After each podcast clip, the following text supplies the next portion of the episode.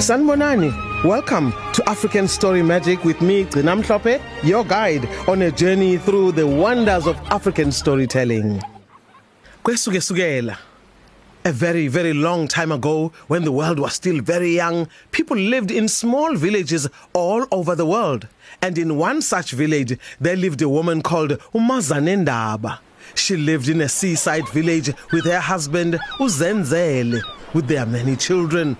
Zenzele made beautiful sculptures out of wood, out of stone, anything that he found that spoke to him. He could make an animal or a bird or anything that he liked. He was so good at what he did. And Mazanendaba, she took her children almost every day down to the ocean. They played, they ran chasing each other, they swam in the ocean, and they caught some fish. Sometimes they'd catch a fish or two, bring them home for their lunch. Well, they lived a beautiful, beautiful life for years. It was such a, a happy family. And their neighbors sometimes came to look at the work that Zenzele had been doing. But over time, Mazanendaba became very restless. She was worried. Something was not happening in their lives. She wanted stories. They were happy, they played, they had enough food, they had a home, but there were no stories in their lives. Even when they had travelers visiting, going past, they would spend the night with them and they would ask them, Do you know stories where you come from? And people said, The stories? Oh, no, we don't know any stories. And they would be so disappointed. But Mazanendaba kept on thinking that one day they would meet somebody who knows stories. And sometimes they would sit after supper and watch the stars growing into thousands and millions in the night sky. Sometimes there'd be a full moon. They would yawn and yawn and fall asleep even without a dream. Can you imagine life without stories, without even dreams? I am lucky I didn't live in those days. One morning, Zenzele asked his wife to please go out into the wild to ask animals and birds, any creature that she met, maybe they were the ones who knew stories. So she made food for breakfast, made sure the family was taken care of. Off she went, and the first animal she met was Unogwaja, the spring hare. He smiled. I know lots of stories. For instance, I could tell you a story about um, um I'm in such a hurry. Next time I see you, I'll tell you. Liar, he didn't know any stories. The next animal she met was a mamba snake. Mamba snake, what? A story? Is it dangerous? Oh, she disappeared into the grass and slithered away. She was so scared. And then she met an owl. An owl was sleeping. Mm-hmm. Mazanendaba said, Help me, owl. He was furious. Where do you think I get stories from? You know I sleep in the daytime. Now you disturbed me. Get away from here, woman. Woo, woo. He went back to sleep. The next animal she met was a big mother baboon. What are you telling me? Are you telling me that human children are more problematic than ours? You give them food to eat, clothes to wear. On top of that, they want stories. Huh? I'm lucky I'm not a human mother. She walked away. And the next animal she met was a big elephant. Elephant listened and listened to Mazanendaba's request and said, I don't know any stories, but I suspect my good friend, the eagle, might know stories. He's the one who flies up high in the sky. He will tell you a story or two.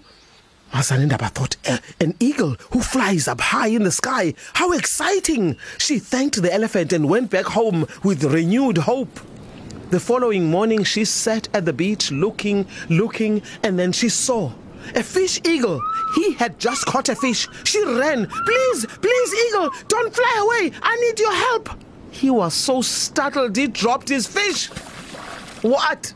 What's wrong with you, woman? Look what you've done now. You've made me drop my lunch.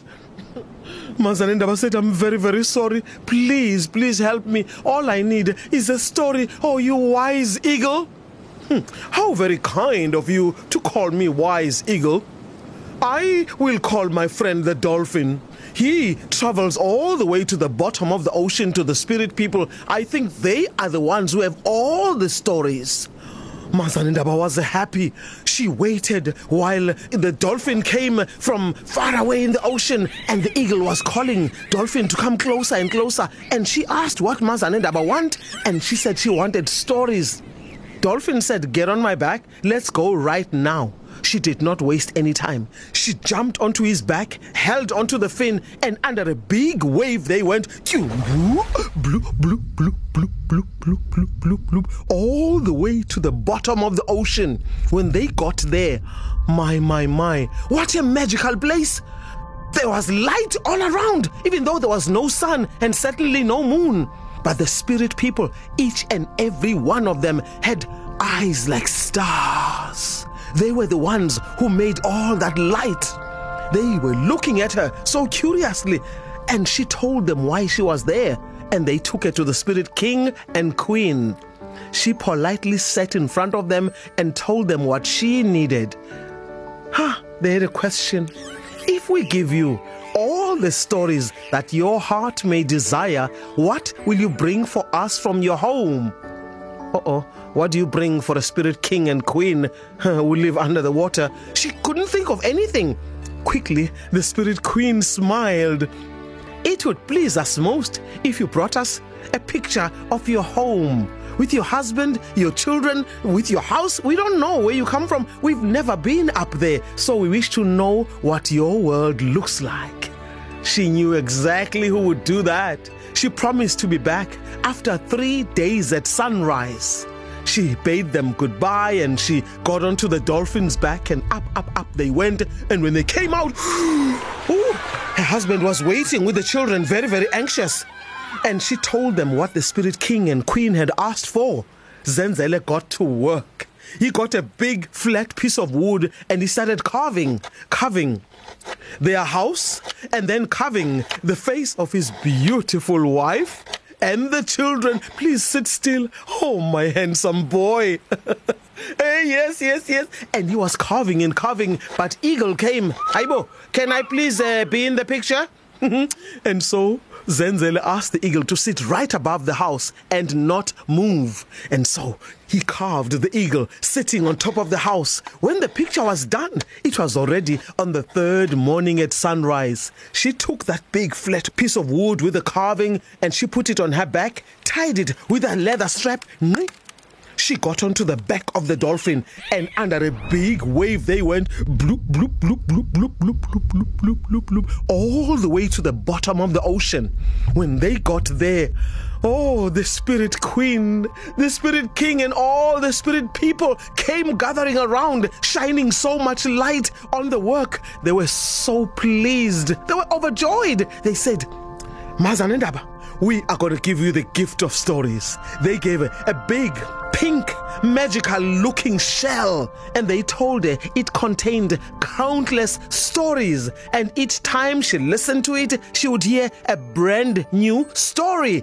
Wow! She thanked them from the bottom of her heart and she promised that she would tell everyone she met a story all the days of her life. They said that's what we hoped for. She bade them goodbye and got onto the back of the dolphin and up, up, up, up, up they went. When they got to the beach, oh my goodness, there were so many people who heard that she had taken this lovely carving and she would come back with stories. And animals came, reptiles came, birds came, even Nogwaja, the spring hare, the naughty one who said, I know lots of stories. he was sitting there smiling, waiting, ears perked up. Everybody gathered around and there was silence. Mazanendaba took that shell, put it to her ear, and she started by saying, which simply means it happened a long time ago. And everybody responded in one voice, Tosi, simply meaning we are ready to listen. She told story after story after story. Every single day, more people came and they listened to stories. They took them back to their villages and to their countries, and stories traveled all over the world until my grandmother heard those stories. She told them to me. Now, here I am sharing them with you. That's where I rest my story. Share the magic with others. Find more stories in English and isiZulu on ecr.co.za under podcasts. Until next time, stay magical. I'm Gcina Mhlope.